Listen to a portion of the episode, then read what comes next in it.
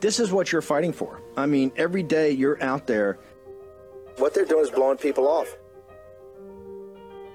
If you continue to look the other way and shut up, then the oppressors, the authoritarians, get total control and total power.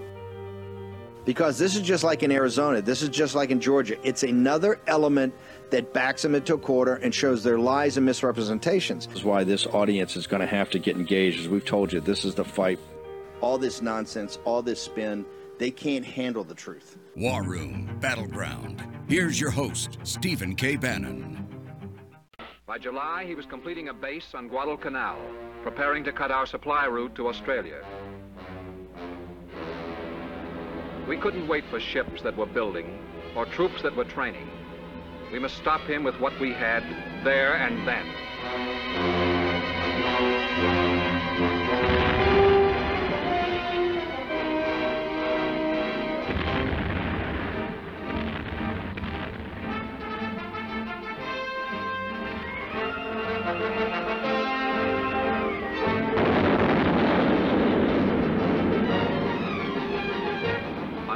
7, 1942, we landed Marines on Guadalcanal.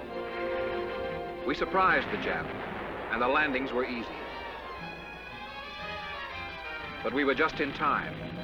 In another two days, Jap planes would have been operating from Henderson Field, and the landing that had been so easy would have been well nigh impossible. But the Jap wanted Guadalcanal and strove desperately to take it back.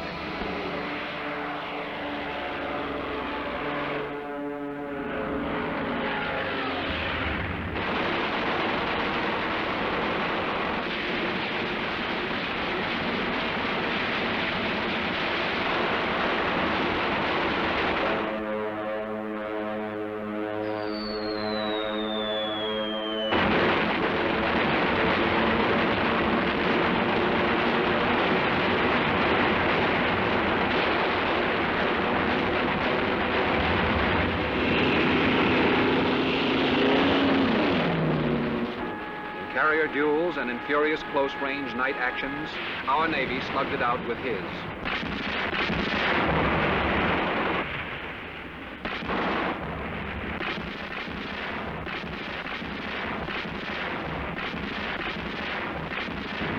Our forces were numerically inferior, but we hung on. Little by little, we chopped away at his ships, until by the end of the year, we had gained command of the sea approaches to the southern Solomons.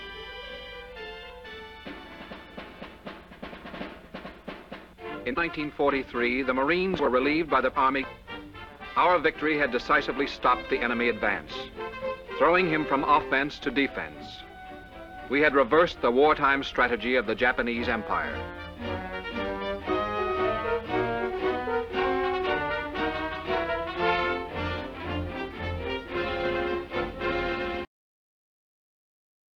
Okay, it's Friday, 10 February in the year of our Lord 2023. Welcome for the second hour of the late afternoon, early evening edition of the War Room. Of course, on Fridays, they always get these interesting uh, news drops. But uh, in this show, I want to pull the camera back and get into some depth of uh, a former Secretary of Defense, uh, Chris Miller, and also then we have uh, the one and only Royce White, who's launched a new uh, radio and, and content venture. I want to get into Royce, his thoughts about everything that's going on in this new Congress. Um, Chris, uh, 80 years ago, yesterday was the end of, uh, in 1943, within one week, you had the German army surrender at Stalingrad, and you had the Japanese army surrender uh, at uh, a, lot of them didn't surrender, just you know, did, did, didn't want to be captured, but surrendered or removed from Guadalcanal. Really, the inflection point of the Second World War. As a, it, you spent what 34 years, you, you retired as a colonel. Yeah, sure did, Steve. Did, did 34 reps, years of special special reps. forces. You know, you know what I was thinking about. you know what I was thinking about when you were running that, man. We don't make them like that anymore, do we? Freaking Bull Halsey, that dude. I mean, the stones on that guy. You think about uh, doggone Edson, the Marine uh, Raider, who just went behind enemy lines and ripped them apart with basically nothing. I mean, it was like, hey, here's a rifle. Take, you know, what do they? What do you think they carried? You know, like 60 rounds of ammunition. Guys starved. Just doggone tough, tough Marines. Talk about, oh my gosh, you know. Then we talk about Europe. Had had that guy Patton. Remember, everybody thought he was crazy. Doggone, that cat knew how to fight. I was thinking, uh, you know, thanks for having me on because you got me thinking from talking earlier in the week you put up that book unrestricted warfare about the from the chinese colonels who i think ended up retiring like really high up. They were generals before they were done. And i thought about that scene from Patton remember where he's he's about to fight rommel in north africa. And that great scene where he's he he it's in the evening and he has rommel's book attacks and he goes i figured you out I read your book. you remember that, Steve? Oh yeah. Actually, I think he says you magnificent bastard. I read your book. It was Infantry Attacks was Rommel's. He wrote it after World War One. It was and and and obviously Patton was a huge uh, reader. Let me ask you though, as you were Secretary of Defense, you spent thirty plus years as a Special Forces Green Beret. You were then Secretary of Defense under President Trump, his last one in the first term the the the, the grit and determination and, and toughness of our enlisted men and women and the fighters are still America's best. It is in senior it's the senior command you see a total difference, right? You see almost like a pre World War II where the third, first thing Marshall and these guys did, they fired people forget they fired a lot of generals in World War II, particularly after you mentioned uh, Kasserine Pass, you mentioned North Africa they fired basically they, fired a guy that that uh, was a Fredendall that Patton came in and re, you know relieved Eisenhower. They would if you didn't perform on the battlefield, you were gone. I mean, they were firing guys, field officers. They were firing colonels, uh, brigadier generals, generals, major. They were relieving guys for cause all the time. Were they not, sir? How many? Well, you know, Marshall had a doggone black book because he ran the infantry school at Fort Benning and he was just looking for talent in those interwar years and he'd write names down like Jim Gavin, that guy's pretty good.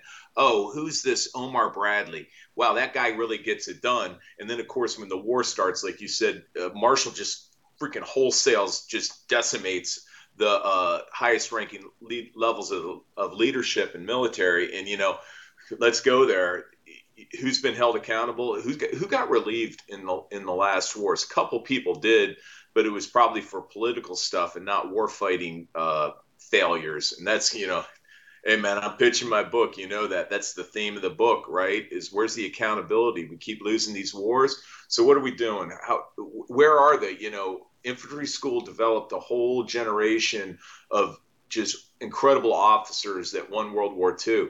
You know, where are they now? I got to tell you though, I think they're out there. The the young kids, you're not supposed to call them kids. I know I always do that. I always get criticized for that. But they're kids, man. I know we're a different generation. Those young people that volunteer to serve and those young leaders, they get it. We just got to we got to change the system, and that's the point I'm trying to get across in the book. Is where where is our Marshall oh, right uh, now? The, the, the, the book the book is called Soldier Secretary because you really were represented the the the enlisted men, the the fighting men and women but what has happened? Is it political correctness? What what has happened? Because when you read the book, I'll be blunt. It's and this is even before you get to the part that I got it to focus on, which was yeah, keep keep it up there while I talk. Um, it, uh, Memphis, yeah, thanks. That's the cover. I want everybody to get a chance. It's a depressing book, and it's a depressing book. And I, I say you don't even have to get to the J six part or any in the Trump's. Uh, you know the the the ninety days that you were, the hundred days you were the secretary uh, defense after he came in in November. Uh, it's it's the lead up because you see. Uh, thanks, Memphis. Uh, you see the you see all the places you stop. There's always. It's not about the valor and uh, and uh, and toughness and grit and sense of purpose of the fighters, but it's just it's just this mentality that we're not there to win. I mean, it's kind of it's kind of seeped in everywhere that it, this is and this gets to be deeper than just firing one or two guys. You now have a culture. I think your book is a great uh, example of the cultural issue we have that um, MacArthur warned us about when he was relieved for cause over this very simple topic about victory. He said there's no, he came back to tell Congress there's no substitute for victory. And he laid out what was going to happen to the United States and what would particularly happen to our military on all these conflicts, like in Korea at the time, that were just going to be, we were happy to fight the stalemates. Secretary Miller, your thoughts? Yeah. I, what else can I add, Steve? I mean, you just nailed it. And, uh, doggone, it's like we have such, I mean, we have people that are willing to serve and they're magnificent you know, and that's why I always love to get out of DC because I'd be in DC. I was, I know it was only 73 days. Not a lot went on, as you know. That was like, that was irony. I was trying to do that David Letterman ironic thing that doesn't seem to work that much anymore because everybody takes everything out of context, uh, which, boy, I'd love to chat with you about that maybe offline one of these times about the, my experiences uh, dealing with this political stuff that's going on. But let's go back to your point about warfighting effectiveness. And, you know, that's that's really what it's all about. You talked about Guadalcanal and how we had to doggone, you know, rid ourselves of leadership and practices to get ready uh, to roll them back. And I know it sounds cliche, but I have yet to meet, I said this last time, I have yet to meet anybody who volunteers to serve to fight the culture wars. And my issue is that where are our leaders that are allowing all of this stuff to affect warfighting effectiveness?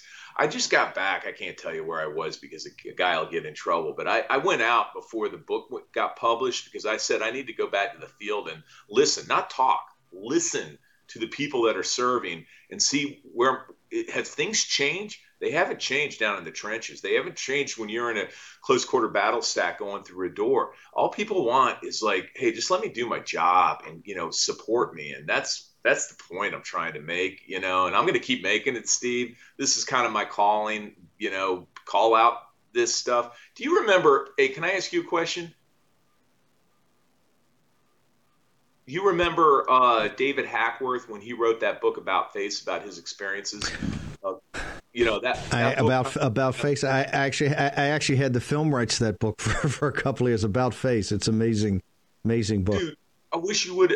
That that's you know my book is not nearly as good as About Face because pay, people can't pay attention for uh, that long anymore. They can actually. I was trying to be ironic again, but that book you bought the rights to that man. You know how good that book is. That book formed uh, my thinking and a whole generation of young leaders when we were like lieutenants and the the sergeants and you know that's why. Gee, you sound really angry. I'm like I, I never thought that would happen again with uh, the the experience Hackworth just talked about uh, about the same things we're talking about now. Steve, nothing's changed. What are we doing in this country? We've got to get people motivated to change the system that promotes, you know, officers into the extremely high ranks without guaranteeing that they're proficient at warfight and they're not a bunch of political generals.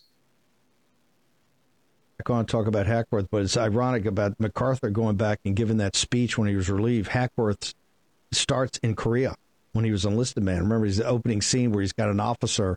They're they're in a convoy and the in the first and the vehicle is broken. He's got a young second lieutenant that gets up trying to be like George Patton, takes his revolver out to be like funny or cute, uh, and shoots the tire on the broken thing and it ricochets off the hubcap and blow and hits him right between the eyes. He's dead. His head's blown off right there. It's the book is a fascinating book about leadership and, and courage. I, I want to play because I, I definitely got to get to what we had a great interview with the other day. I think we broke some ground there about parts of the book. They're just amazing. Obviously, the about the J6 and others, and then you had a and I and, and so for the audience, and I want to make sure Memphis doesn't have it, but for Grace and Captain Bannon, I want to get the entire 30 minute clip and put it up online after the show tonight so people can watch a real throwdown. I've not I've not seen this on Morning Joe, and we monitor that show quite closely. Let's go and play the. Let's play. Uh, we got a shorter clip, and then we're bringing Chris Miller.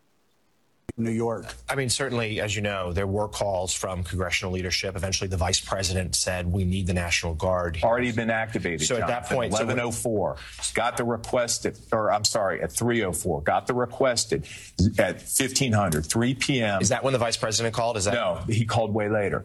Uh, Secretary McCarthy came in with a request for additional support. I'd already made the decision we were going to activate, but you got to let the, and this isn't some bureaucratic thing. You got to let the process move. So you you said 304, and, and, and who made that request that got you guys moving at 304? Three o'clock, Secretary McCarthy and General McConville of the Army Chief of Staff showed up at my office, said, here it is. We've got the request. Did you, from whom? From uh, the mayor of uh, Washington, D.C. Oh, okay. Did you ever hear from President Trump that day? No, didn't need to. And it, okay, and in that moment, after watching his action or inaction that day, there were other concerns. Uh, David knows this well. Voice of the military that in these, he, President Trump was still in office for two more weeks at that point. That he might use the military at some point, then call for some sort of either strike or you know overseas, or potentially deploy the ask to give you some sort of order uh, at home. Did you share that concern? No, not in the least. I just thought why it was, not?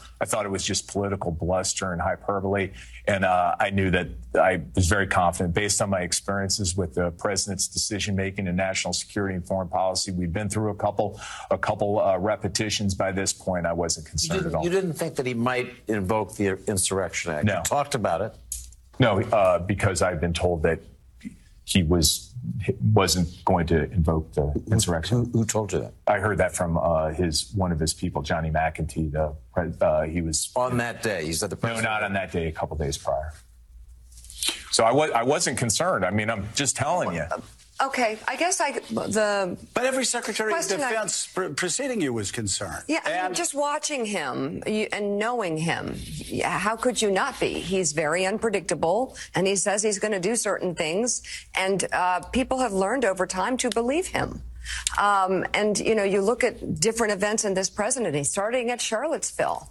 You didn't have any of these concerns. When we were dealing with foreign policy and national security decisions, all of my experiences, interaction with the president and his decision making, I was very comfortable with. I, if I wasn't, I would have left. I mean, that's how it works. let, let, let's go to I will guarantee you, I will guarantee you right now that Chris Miller will never be invited back to Morning Joe. I've never seen it, dude. That was a that was was it eight on one? Was it eight on one around that table? You handle yourself magnificently. It was eight on one. You see these mo- you see these films from Smithsonian or National Geographic. It's got the old lion, and you got eight jackals around, and they start biting. Chris Miller, brother. First off, I got to talk to Hachette, your book publisher. Who does that to a guy? Who who's the publicist for this book? Well, my staff sitting here, it was early. They called me. If I hadn't gotten to the studio, they said, "Hey, Miller's there," and it's like ten on one. Walk us through that, sir. Hey, Steve, you know, this is to, this is what I want to talk to you about off- offline sometime about where we are as a country because uh, you're ahead of me in my thinking and I'm still developing. And yesterday was a really important day in my development of political thinking because I've always been a national security guy. But I thought that uh, I think the American public needs to hear all perspectives. And so I was willing to go into the lion's den on that one gladly, knowing it wasn't going to probably end well because. I mean, call me. I know you can call me like completely naive, which I'll take it. I was like, hey, we need to talk about this stuff and we need to be able to talk about it, you know, in a little longer form. So I was like, yeah, I'll do it. Uh, you think I'm an idiot for doing it? Yes, yes. No, no, no. I think you're brave. I think it had to be done. I think it's magnificent. But no, you're an idiot to think that they want to have a full discussion. they, they, they, they, they're not there to they're not there to talk about you know the Clausewitzian strategy laid out in your book. That's all kill zone. They want to show Trump. They want to show Trump. They want to provide you know stuff for the grand jury so that Trump can be thrown in prison for the rest of his life. That's what they're trying to do. They were coming at you from each and every angle. You didn't see it. You didn't see. I had my Ranger handbook from the the Bible of my existence for you know thirty something years. I had I had to have a talisman with me. So I'm like I'm taking my Ranger handbook in here just to give me give me strength, man. So uh, yeah, I. I, I got to tell you, in some ways, I, I really was uh, glad that I had the opportunity to say my piece. Although, you know, so people don't want to hear it. You know. No, it's fantastic. I let's go, uh, but I want to go back to something we did the other day. We talked about the other day, because it, and because my phone blew up after our first interview. But according to the book, right, is is and it's Sunday afternoon. The the J six was a Tuesday, correct? Mm-hmm. Um, Monday was the uh, was the fifth, and so Sunday the fourth. It was Sunday the fourth that you called for and had a conference call, not a face to face meeting, but had a conference call because you were at that time a little worried. Personally, had had everything been had all the boxes been checked and you hadn't seen a punch list nobody nobody sent is in the military nobody sent a punch list of how we're supposed to prepare for this thing particularly like fbi doj so you initiated a conference call correct i did you know and it was it, i knew it was i knew i was going to get hassled like we all knew that there was going to be litigation down the road. I mean, you know how this game works in DC, but I, I kind of flashed back to being, a, you know, an army officer, and I was like, this thing's not wired tight, and uh, we need to have a conference call. I wanted to do it in person, but remember, it was uh, it was right the holiday weekend, right? So people were all over. And I said, we got to sync ourselves across the government. So I called that meeting. We had two, yeah, we did it that day. And then we did another one. I can't remember. I have my notes or there's a diary of it that was published. So yeah, I was the guy who was like, hey, you know, because I had my Ranger handbook, man. I was like, hey, we got to do, we got to do some coordinating here.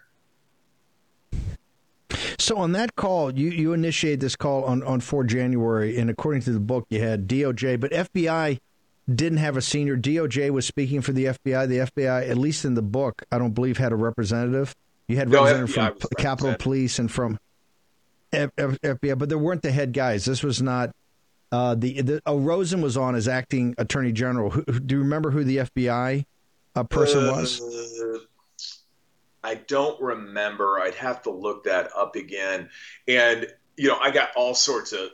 It was not a. It was not a well-run meeting. you know, you're supposed to have an agenda, and all the military people are like, "That's the worst meeting we've ever had." And I was like, "Hey, listen, this is interagency. This is a whole of government thing. They don't think like you do. The purpose was, you know, storming, forming, norming. I was like, we need to get through storming, forming, and norming, and get to performing like in the next 24, 40." 48 hours. So that first meeting is like I just needed to like highlight guys, you know, we have a responsibility to the president and to our nation to make sure we're talking to each other. And this is, you know, fundamental hey, it didn't take a doggone intelligence professional to see what was going on in social media to go. Things have changed dramatically from the from previous episodes. So that was my concern but this is the point. I mean, th- uh, that's why this the the conference call, the meeting, is so important. And, and you know, I noticed that Morning Joe didn't want to spend a lot of time on it because they don't want to talk about what the real story is here. The real story, quite frankly, is not the reaction of what happened on the event. The real that's noise. The signal is leading up to the event. That's the important stuff. When you were on that call, did you feel that you had a because defense intelligence and the your aspects of the intelligence community has no bearing here. You, you you're not supposed to do any domestic surveillance, so that had to come from other people. Was there a full intelligence briefing on the call, or did it seem like, given all the chatters out there, and I say chatter just on MSNBC and CNN nonstop of the holiday weekend about what was going to happen on J6, the 6th of January on Tuesday, was there any real intelligence briefing or anybody in the government since you had the heads of not just the DC government but really the leadership of the federal government? Did you get a full intelligence briefing or did you think anybody had a modicum of understanding about what was going to happen? Great question. Thank you. That's the stuff we need to talk about right? Like yeah we we started this meeting with like you always start with intelligence. And i think it was homeland security you know good good good brief. Uh, but the thing is, you know, you always the intelligence community only wants like we have this verified factual data and they weren't going with like no are you guys doing any social media scraping? Uh, we're looking at it but we can't make an assessment. And that's that's the way the enterprise works. So yeah we had we had the intel brief. It was it was short but it was it was you know i thought good enough to go like man you know, there's there's a possibility. Steve, remember there'd been uh, two episodes after Black Lives Matter uh, protest in June, there have been two other demonstrations that had happened that resulted in violence. So this wasn't like rocket science, you know. It didn't take a PhD in like game theory or anything to figure out that there was high likelihood there was gonna there were gonna be clashes that day. And I think we had we had a good enough picture. Uh, didn't didn't see the uh, storming of the Capitol, but hey, remember, you know, Capitol Hill Police is like, and Metropolitan Police is like, we got this, you know. Well, well but I want to. Uh, by the way, we're going to take a short break. We're going to come back. We also have Royce White uh, with us. But Chris, um, there had been after the election I think it was November 12th or 1st March, and people believe that that drew a million people. And that was a spring like day. It was like a family event. Uh, it was uh, very upbeat because at that time, most President Trump supporters thought that the election was going to, that the true numbers were going to come out. In fact, I think it's Saturday, and that election was when uh, AP Associated Press actually called it at like 11:30 in the morning. But it was a very upbeat. A couple weeks later, when the Electoral College met, I think 50,000 people is a much smaller, but still 50,000 people. Uh, I believe uh, in the book, you say that in the intelligence briefing you got, and I think it's attributed to Capitol Police, they thought 35,000 people were going to be the crowd. So it's not about whether people are going to be violent enough, just even the size and scale and understanding. It appears, at least as you say in the book, a complete misread by whatever intelligence was given. And this is why I think it's so important to have hearings now we need to know what the House, House, uh, Nancy Pelosi, the administration. We need to get all the facts on the table because the most disturbing thing in your book is how not President Trump, right, but the the apparatus of the administrative state somehow this failed to click and it doesn't make any sense. It, you, you, you have more questions than not when you read your book, and I think that's the power of this book and quite frankly, why the Morning Joe guys don't want to talk about the most important parts of a short commercial break. Secretary of Defense Chris Miller under President Trump next.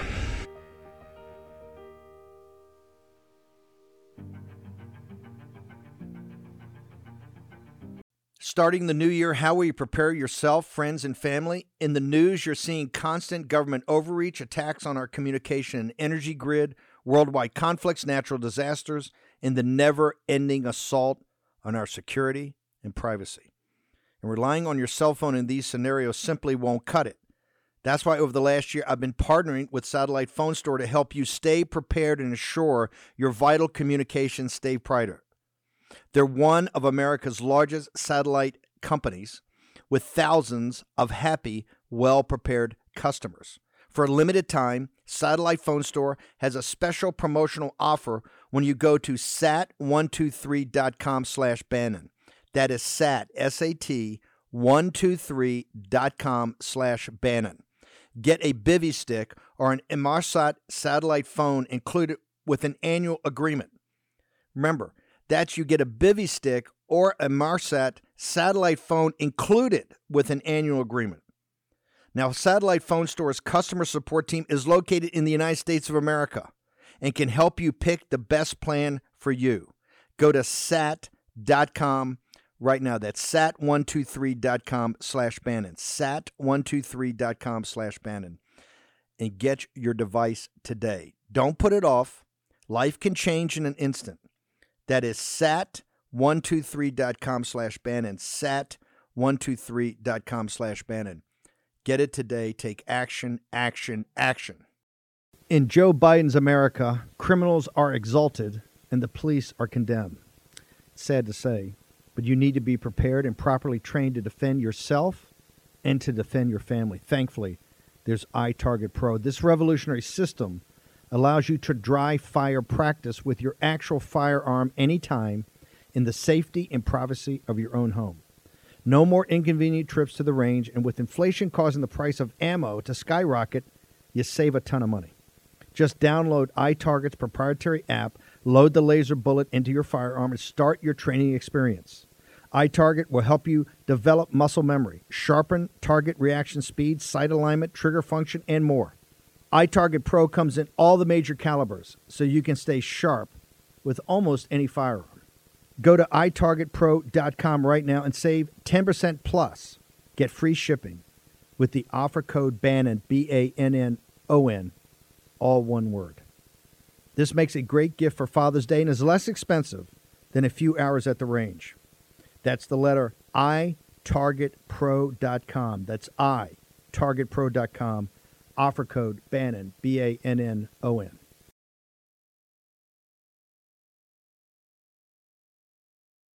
War Room Battleground with Stephen K. Bannon. Okay, welcome back. Chris Miller, the last Secretary of Defense under President Trump, is there. So, Chris, when when the, the assessment was 35, I just want to make sure the audience understands this. The Capitol Police or DC Metro told you we can handle up to a million, right? So this is like nothing even to worry about. There's nothing to see here. This is a non-event, correct? Steve, you know, remember when you were in the Navy and you get your intel brief and it would change like every 20 minutes and you're like, uh, clearly we don't know what's going on. So it started earlier, um, but well before, like in the first or second, it was going to be 5,000 protesters, demonstrators, whatever. And then we got to 35. And I think the actual number, which I don't think's really come out, I thought we'd find that in the 1 6 thing. And like you said, we really don't have a serious investigation yet about what the heck happened. And uh, yeah, I was 35,000. So here, let me give some context. So, you know, I'm the I'm the Secretary of Defense. I'm not supposed to be doing like domestic stuff, right? That's that's not what the Department of Defense does, except when natural disaster, civil, you know, breakdown of civil society. But when it comes down to it, uh, yeah. So we the, the Metropolitan Police. I wish I would. I wish I would have taped the conversations, but you know that's not the way I roll. And I wish I had the person's name it it was so clear. Like it was like, hey, JV military, right? Hey, I'm, there was like a thought bubble. I think the, what the words are coming out is we have uh, typically, you know, with we're going to have ten thousand police in the street. That is the force structure we have to handle up to a million protesters. Thought bubble, though. Let's get the thought bubble. It's like, hey, JV military guys, stay the f out of our way. We got this. So, Steve, I'm like, that's all I wanted to know. I just wanted to know that, like, hey, cops got this. We're in a good place. Just wanted to make sure there wasn't going to be any huge need for military presence. But let's be clear: if if Capitol Hill Police would have said, "I need ten thousand soldiers," President had already authorized me to make that decision. I would have given him it. I got a request from Mayor Bowser. What was a couple hundred? At the end of the day, they they ended up having about four or five hundred on duty that day. But uh, so yeah, it's kind of like what what what's going on. The, the the president the following day, I think it was Monday, asked you in a meeting. I think you had a meeting with him on another topic. He asked you about preparations. He called you, asked about preparations, and you said, "Hey, she's asked for 325, and I think we're going to station them out at uh, Joint Base Andrews, Andrews Air Force Base." And he said, "Oh, you're going to need 10,000, right?" He said you're going to need ten thousand. You know, was, you can argue. They're like, "Oh, what does that mean?" He said that, and he gave me full authorization. And Steve, I'm getting too loud, I know, but you're like, you get me going on this. You do this on purpose, I know. And like, the the memes would be great as I'm sitting like a hostage here. Uh, but you know, the key point is on that. The way the military works is when you get your authorization, when your boss gives you the authority you don't go at go back and ask for more questions. I'm a special operator. You get your mission, you get your commander's intent, and you go execute. You don't go back like every 15 minutes. Hey, boss, I just take, want to check. Take take take take take take a message to Garcia. Um, the there um, you go.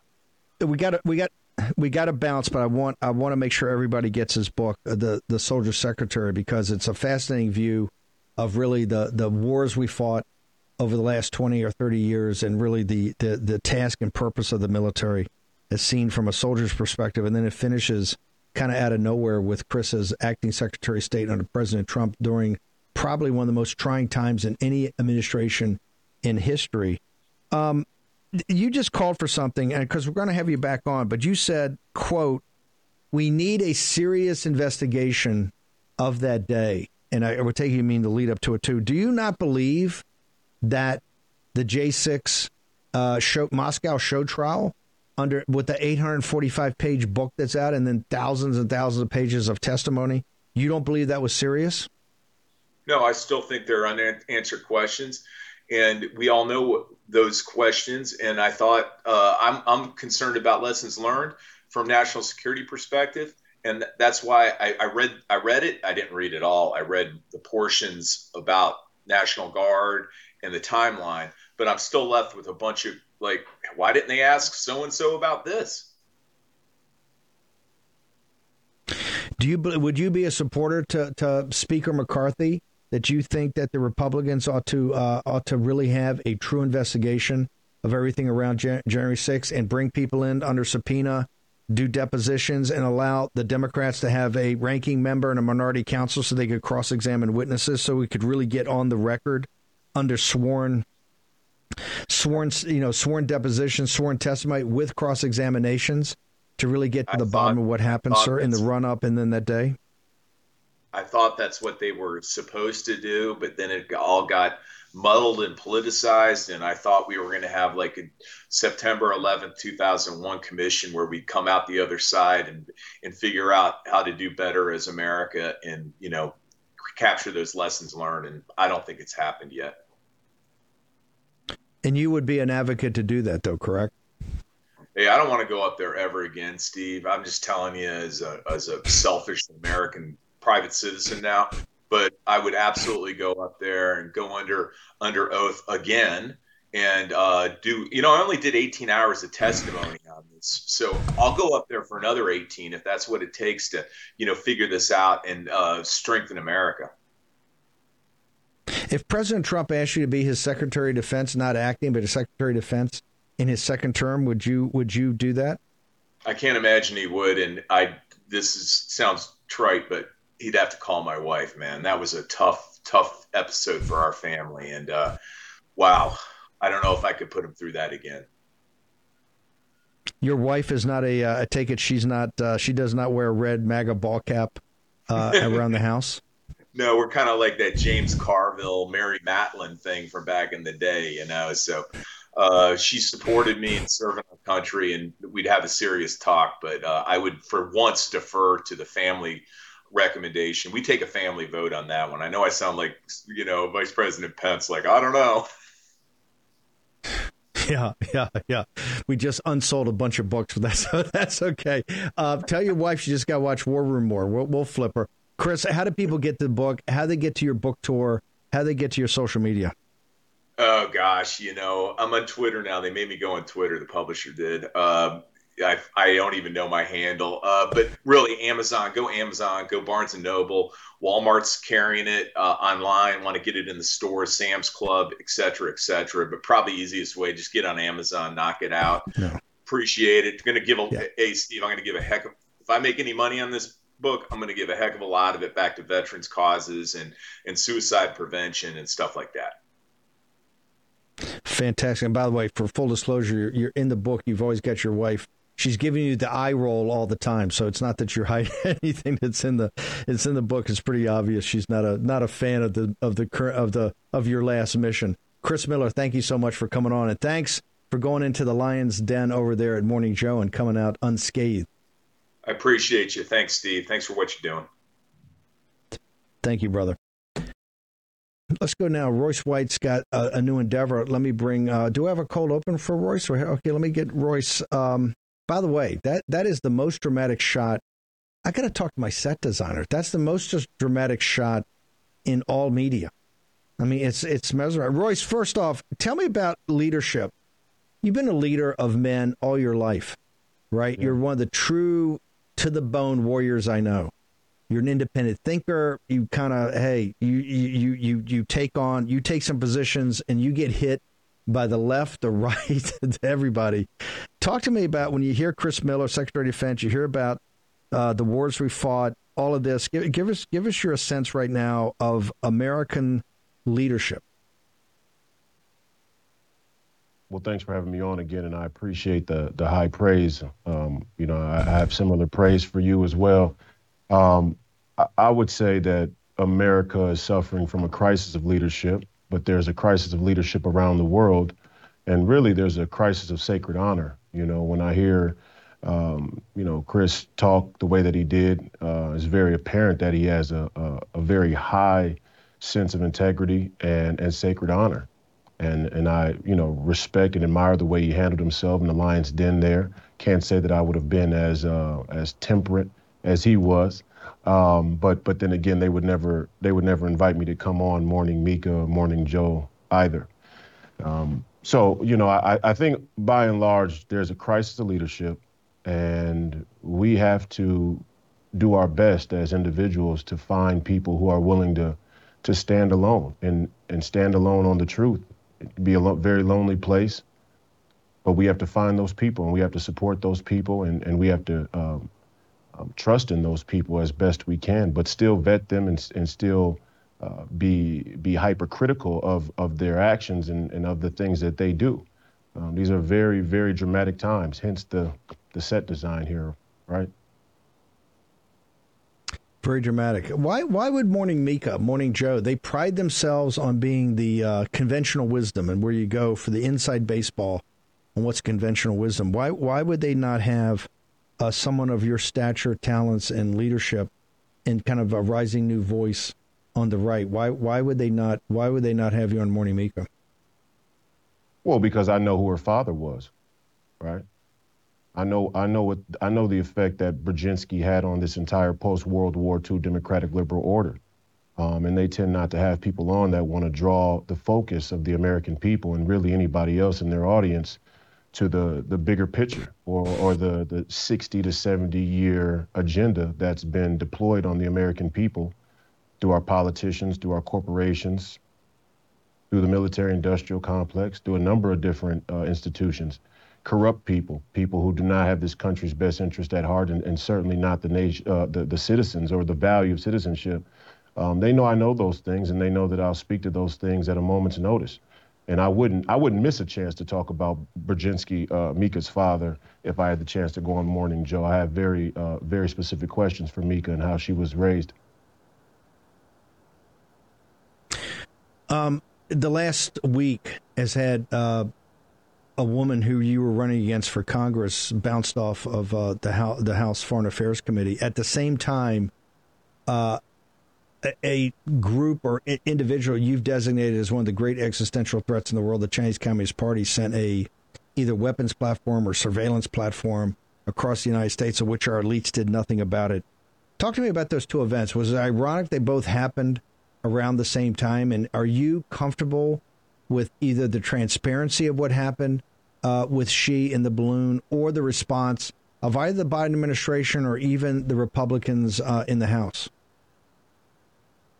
I'm completely uncomfortable with Biden's uh, the Biden administration's reaction to the balloon. Um, I, I, think, I think you know, in in the grand scheme of things, uh, they didn't feel that it was a threat because to them it's not a threat because to them, uh, President Xi and and China, um, as as an as an entity, uh, as a as, as a player uh, in this global jump ball is is something that they admire and want to emulate. Um, they they want they, they they have completely diametrically opposed political philosophy, but all of their all of their ambitions towards authoritarianism and tyranny point right at President Xi, and they wish they could replicate it here in America, and they wish they could replicate it in a more uh, overt fashion, and they're starting to do that as we see. Um, so you know, any any real patriot, any real any real leader of of this country that that understood the existential threat that the CCP is um, would have acted in a very different way. And and as far as Ilhan Omar goes, look, I've said it on the on the show before.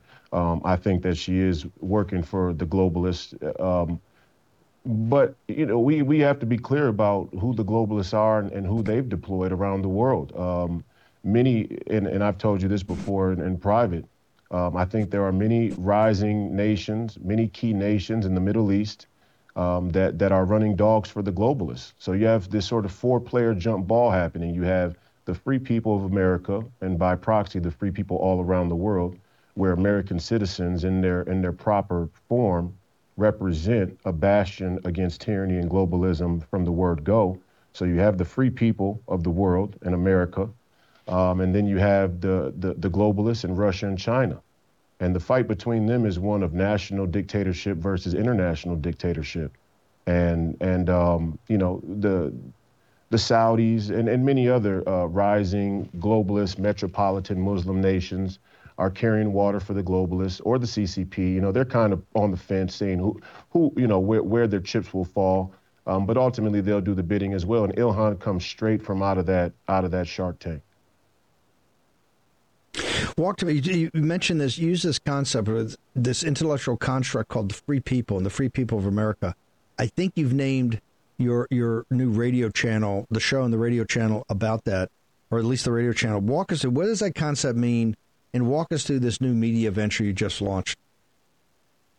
Well, you know, many people, and this is part of partly part of the other reason why Morning Mika uh, they wouldn't have me on or any of the mainstream media, um, because as a black man, I'm supposed to tell a certain narrative about about my American citizenship and my identity, and and I have completely antithetical views to the mainstream liberal establishment on this, and I understand that in effect, whether intentional or not, which I believe it was intentional, um, the post World War II democratic liberal order was was used um, as as a as a way to justify the the managed decline of America, and and the devalue American citizenship, and and in effect, what America was, with all of its flaws, in its inception, um, was to protect the rights of the minority against a corrupt and tyrannical government establishment, globalism.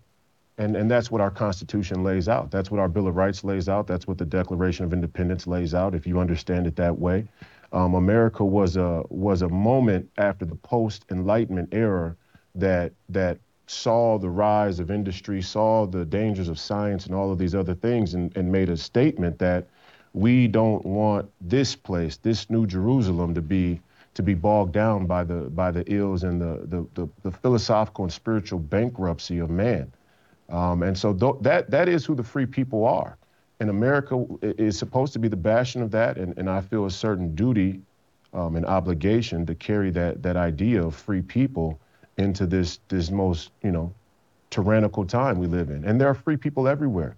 There are free people there in China. There are free people uh, there in Russia. There are free people there in, in, in, in, Europe. There are free people in, in the Middle East. There are free people everywhere, but they need to stand up and, and demand that their leaders uh, stop scamming them.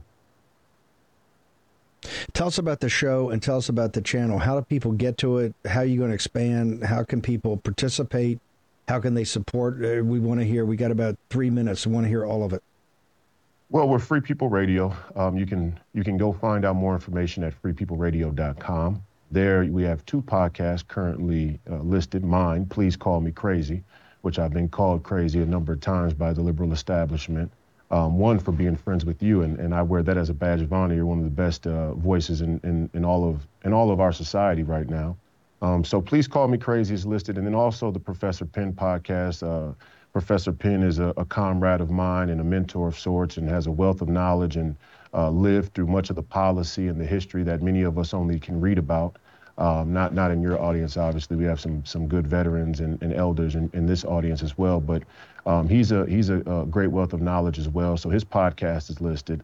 Um, for me, please call me crazy. Will be premiering on YouTube Monday, Wednesday, and Friday. And I know our, our MAGA community and, and, and our War Room posse uh, have a deep animus towards YouTube, but but I'm of the thinking that we should try and, and take a foothold back inside these institutions as best as we can.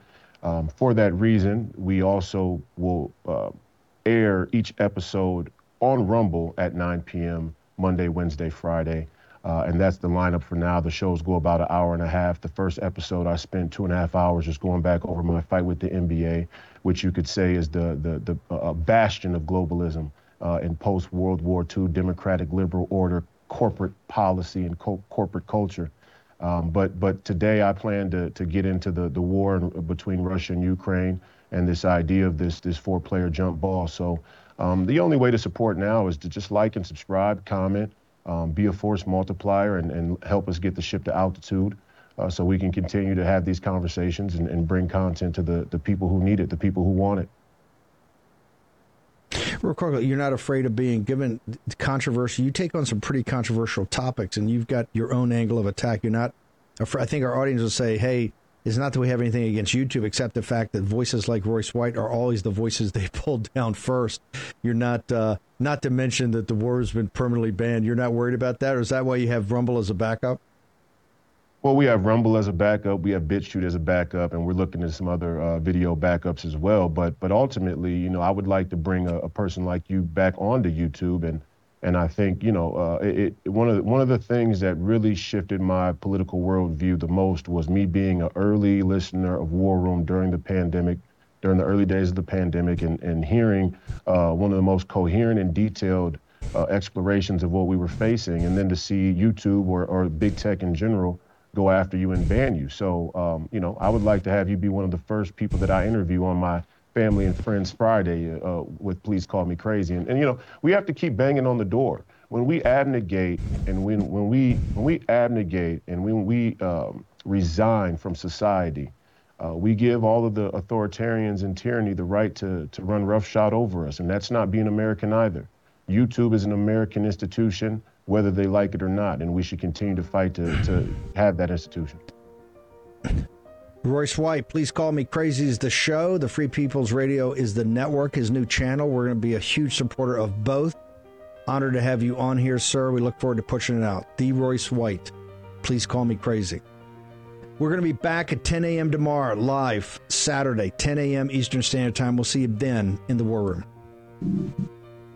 War Room Posse, you already know free speech is under constant attack by the swamp and their big tech allies. They resell your communications and personal data while lecturing and laughing at you. I've got the solution. Unplugged Systems, a secure communications company, has an app suite you can install on any Android phone, including its own uncancelable app store, VPN, antivirus, and highly encrypted messenger better than Wickr, Signal, Telegram, or anything else. None of your message or VPN traffic is stored, analyzed, or sold. Claim your security for only $10 a month. Go to their website, unplugged.com. That's unplugged.com slash war room to install the Unplugged suite. It's secure, it's private, it's the way we stay connected and informed. Get it now. Take action, action, action. Use your agency. Folks, let me tell you about Solti. It's a company that makes a soft gel supplement rich in antioxidants to help people like you and me keep a healthy heart. While COVID gets all the headlines, it's important to realize that heart disease kills nearly 700,000 Americans every year. Yes, heart disease is the number one killer every year, year in and year out. Heart disease builds over time. Hypertension, high blood pressure, bad cholesterol, diabetes, all of it affects our heart. A healthy heart is key to being energetic as we get older. It is never too early to take care of your heart. You see, heart disease sneaks up on us. You can start in your 30s, and when this happens, you're at serious risk by the time you turn 60. If you want to take care of your heart and those you care about, please go to warroomhealth.com. That's warroomhealth.com. All one word, warroomhealth.com. Use the code WARROOM at checkout to save 67% of your first shipment. That's code warroom at checkout to save 67%. And do it again. War Room Health, all one word, warroomhealth.com. Go there today. You need, if you're going to be part of the posse, you need a strong heart. You need a lion's heart.